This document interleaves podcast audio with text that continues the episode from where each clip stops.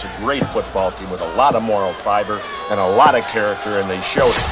Shout, a Buffalo football podcast, hosted by Matt Parrino and Ryan Talbot. No place else you'd rather be than right here, right now. When it's too tough for them, it's just right. Presented by Syracuse.com and NYUp.com. The Bills make me wanna.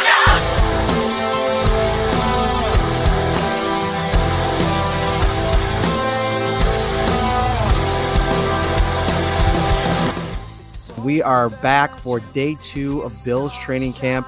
Uh, wrapped up around noon today. I rode out at the stadium, drove home. That's going to be the usual um, uh, cadence here as we go through training camp because we're not allowed we're not allowed to shoot um, anything at the stadium um, on the ground. So it's better for me to just get home.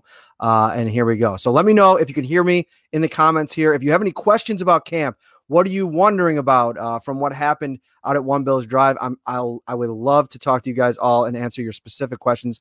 While remembering, there's only certain things we could talk about because I can't talk about rep count, where guys lined up, what team they were on, but I can tell you what I thought about how players looked. So I'm going to get to that. And there's a couple guys I want to start off with. But before we get to that, some housekeeping stuff. Syracuse.com, New York Upstate. Head over there right now. I have my article, my obs- observations from camp today. You can read that uh, as we go through this uh, this live show here. And also make sure you go and wherever you get your podcasts, uh, Apple, Stitcher, Spotify, find Shout, a Buffalo football podcast. Subscribe, rate, and review. I'm going to do my best uh, solo. Um, job here today on this uh, episode. We're going to be live again tomorrow. We're going to have three episodes this week before we even get to Thursday. So we're bringing a, a lot of um, content to you guys from Bill's training camp. Liam asked, How's Singletary and Moss looking? And that's a great question. I'm going to talk about Mario Addison in a moment, but let's start with Zack Moss. Zack Moss was maybe offensively speaking, the star of uh, camp today. Uh, he really looked comfortable. He looked, um, uh, number one, he got a lot of looks. Uh, he was running the ball quite a bit. Uh, he made an absolute outstanding catch over the shoulder grab down the right sideline. Josh Allen, picture perfect throw. If you want to see the video, go ahead to Twitter right now, John Scott. Check him out from Spectrum News. I think it's at John Scott TV. He will be actually on the Shout Football podcast tomorrow. He got a great shot uh, of the catch, Zack Moss. And that's a big dynamic of this offense now that's going to completely change things uh, in terms of what we can see see Brian Daboll do with this offense. Zack Moss is a guy he can run the ball. We saw that today. They gave they did a uh, 11 on 11 drill, and you might hear some woofing and, and barking in the backgrounds. That's my dogs. Sorry. Um, I'll get to him too, Sean, in a moment. Um, but they're on an 11 11 one of the drills, they went down the field. I think they started about the 40 yard line and they gave the offense, led primarily by Josh Allen, the chance to kind of drive it down the field. And it was Zack Moss who made a couple huge plays. One was an eight yard run uh, just up the gut. He looked like he, you know, barreled into that second level saw the physicality, the t- toughness. But I'm telling you, this guy's pretty quick. Seeing him live, um, I- have been impressed with his quickness, his ability to make moves, and and that's something that I think even Brandon Beane talked about after they drafted Zack Moss, that they had that expectation for him. So I think I was going into this season with you know my expectations tempered a little bit for, for Zack Moss because you know rookie has to pick up the playbook. He's behind a guy like Devin, Devin Singletary, but I think we could see a pretty cool role for Zack Moss right out of the out of the gate. And then they gave him a lot of looks today, and he really did the most with them. There was one play it was a screen pass where you know once he hits that second and third level it's almost like he's seeking out contact. He wants to put his hat on a defender's hat and you saw that uh, every time he touched the ball and then on the 11 on 11 drive that i talked about where he, he had that eight yard run he finished it off two yard touchdown run drug two uh, defenders with him into the end zone that were trying to bring him down. So this is a physical back, a guy that likes to, you know, seek out contact. And this is a good sign.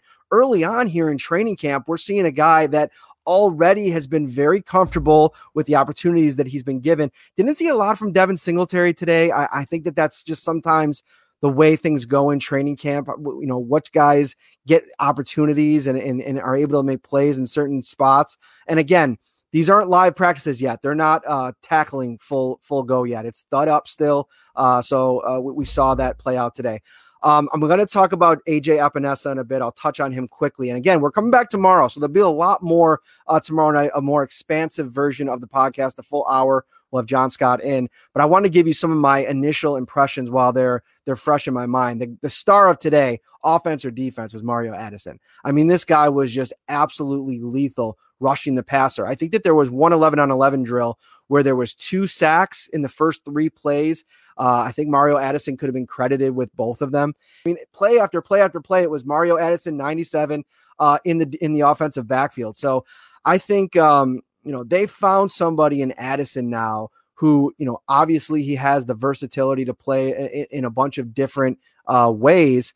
Um, and, and, Sean McDermott even said that. I mean, that he said, uh, I think it was right before training camp, or it might have been his June press conference that you know the idea with Addison is again they like his versatility. They can play him on the edge, they can play him on the inside at times, and there's so many guys. Quinton Jefferson can do both. Um, you know, uh, AJ Epenesa, who somebody asked about him. The, the thing about AJ Epenesa, I mean, there was a maybe a rush or two where I was like, wow, that was a good rep for him today. But overall, from a football perspective, nothing's really standing out yet in terms of what he's been able to do.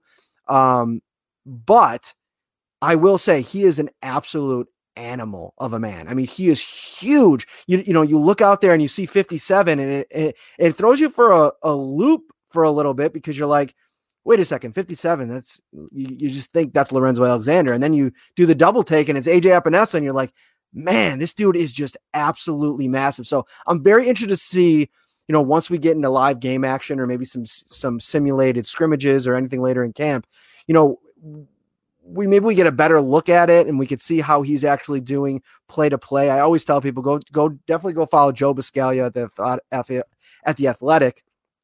He does a great job of breaking down the line play. He's really got an eye for it. Uh, even in this setting where we're we're kind of way back and we have to kind of look forward, uh, you know, sometimes through a, a line of players, um, it can be tough to see things. But he does a really good job. Uh, I love talking shop with him. Um, but Addison was was really great today. I, I see some other. Um, the Andre asks about the O line. There's a, a, question about Jake Fromm. I'll, I'll, get to both of those. Um, the interesting thing to me is like uh, defense is always ahead of offense in you know these early camp situations. There's no there's been nothing surprising about the early on um, how these two units have gone against each other. I think there's been some wins in the last two days for guys like Stefon Diggs, John Brown. Um, Cole Beasley today had a really nice catch, probably about a 15 yarder. Um, they were pl- kind of found the middle of the zone, soft spot of the zone, and I think it was Tre White that was in coverage. But the defensive backfield has been absolutely lights out already. I mean, Stefon uh, Stefon Diggs has only landed in matchups with Tre'Davious White a couple times. There was one today where I noticed uh, he went out for uh, you know he ran probably about a 15 yard um, seam route in route and Tre'Davious White just read the play perfectly, and it's, it's just so seamless the way that these guys play the play the game. Micah Hyde had an interception today uh, in seven on seven, so obviously uh, a little bit different setup, but he just jumped the route, intercepted the ball, ran it back for a touchdown. Jordan Poyer had a pass breakup.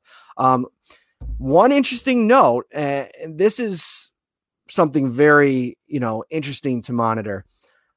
Isaiah Hodgins is an absolute beast as well. I mean, this guy's it's six foot four. He's wearing a red non-contact jersey. We don't know what the injury stems from, but he is out there. He's going through all the drills. He's going through all the warm-ups and everything like that. Um, but he made a catch. Levi Wallace was in coverage where, you know, he ran about 10, 10 yards on a hook route, came back in, and you know, Levi Wallace was had position. He was in front of him. And Isaiah Hodgins Josh Allen just threw it up high, and Isaiah Hodgins barely had to do anything and and, and brought it down. Uh, so he's a very interesting player. He's got an, another guy, a lot of versatility. I think Duke Williams, Robert Foster, who has landed on um, concussion protocol. Just so you guys all know, he appeared on today's um, injured list. And uh, John asked about any updates on Foster, and the only thing is, I, I did see uh, somebody retweeted uh, the Bills video from yesterday where it looked like Foster kind of had Josh Norman land on his head a little bit. I don't know if that's where he suffered the concussion. Uh, at some point when he comes out of the protocol, we'll be able to maybe ask him about it or Sean McDermott. But Robert Foster, Isaiah McKenzie, Duke Williams, all three of those guys are going to have a really tough time making this roster. And I was talking to Marcel too, socially distanced, of course. We have little beepers that make sure that we're six feet apart. And we, we were talking about Duke Williams made just an unbelievable contested catch against Ike Brown, the rookie UDFA cornerback. And it was one of those, you know, quintessential Duke Williams practice highlights. I mean, the guy has just become a highlight reel in practice. And um, I said, I mean, Duke could have a perfect training camp, really, in every way. And if Isaiah Hodgins continues to play the way that he's played the last two games, at being a six round pick, a guy that Brandon Beane just invested, the organization just invested in, it's going to be really hard for these guys um, to knock a guy like Hodgins out because I think Gabe Davis is a lock. Andre Roberts is a lock. Go listen to Heath Farwell talk about Andre Roberts. I mean, the guy, you know, he's looked at as an elite return man, a guy that teams you know, go out of their way to try to, you know, not kick to, uh, to not have to deal with them. So I think he's making this roster. Um, you know, a, a lot of good things happening on the offensive side of the ball. Maybe one thing that not so great, you know, Jake Fromm, it's it's a tough situation for him in the sense that Josh Allen is, you know, Sean McDermott mentioned it before we went into this thing. He's going to get the majority of the work because they're trying to get him ready for the season in three weeks. So Josh Allen's going to be out there, you know, getting a lot of work with a lot of different people. Um, and that's been the case. And Jake, Jake Fromm, the, the the the few chances that he's he got today and yesterday, you know, nothing really stood out. They were doing a lot of short uh passing game work today. They were doing it in warm-ups in some of the 7 on 7 stuff and then they, you know, they tried to execute that in the 11 on 11 work as well. And Jake Fromm just nothing stood out, and he only has this small, you know, window to make an impact. And on the one play where you know it was memorable, it was an, a, a, a muffed handoff to Zack Moss. It looked like he just he stepped funny on his on his back pedal and just kind of lunged at Zack Moss, lost the ball. The ball scooted back about ten yards. He kind of tried to you know scurry uh, down and, and dive for it, and I, and I think he did recover it. But you know, he's a guy that's got to make an impression. And so far, again, just two days, it's it hasn't been an impression uh, that I was really wild with. Kicker update. I got five minutes. I got another. I'm all over the place. I'm doing a fantasy football Bills preview at 345, heading on Rochester radio today going to be doing Buffalo Fanatics tonight with my guy Rico. So I'm all over the place. So I apologize. It's going to be short and sweet, but we'll hit this more tomorrow night. Uh, I want to give you guys an update on the kicker battle. Tyler Bass went yesterday. Uh, Stephen Hauschka went today, and Hauschka did a little bit better than uh, than Tyler Bass did yesterday, who went six of nine. Um, they started it off at about the about a 35, 38 yard field goal, and then they go back three yards, three yards, three yards, three yards. And he went six of nine yesterday. Today, Stephen Hauschka went six of seven. And so what that means is, you know, the less you miss, the less you kick. Uh, uh, apparently, it's six kicks. Uh, he missed one from 50, I believe. Maybe it was 53, but he ended up going two for three in the kicks that you guys all care about. 50 plus yards. Stephen Hauschka, two for three. He hit a 50 yarder, a 53 yarder, and I think he missed the 53 yarder on the first try. So, um, you know, that's your update there. It looks like Hauschka maybe, uh, you know, if if that's the way that we're we're forced to track this battle, um, you know, that's the way that it's going to be. And he and he he made more kicks, um, made the same amount of kicks, but in less kicks. So I guess in that sense, he's winning. But we'll probably see more from Tyler Bass uh, in a bit. I, a couple more questions before I get out of here. Zack Moss, in terms of you know, can he win the starting job? The way I went into this is, and I think Devin Singletary said it best when he appeared on Good Morning Football, is you know, this is a two back league.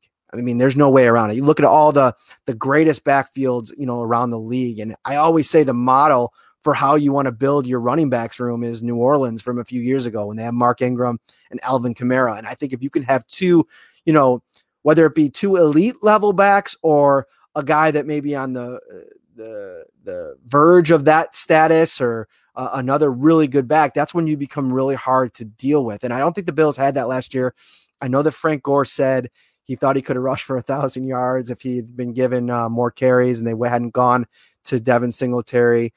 Um, I don't think that would have been the case. I think that you know on this roster And again, these are just early returns, but just from everything I read about Zack Moss, I think that these are two running backs in Moss and Singletary now that have the potential to be a, a thousand yard back in this league. So you're excited about that. You're really excited about, you know, how he's flashing in the passing game early in training camp here. And this is something that I thought Devin Singletary did great with last training camp. Uh, it's kind of uh, previewed the season. I don't think that there's any weaknesses in their games in, in terms of what you know what they can do now.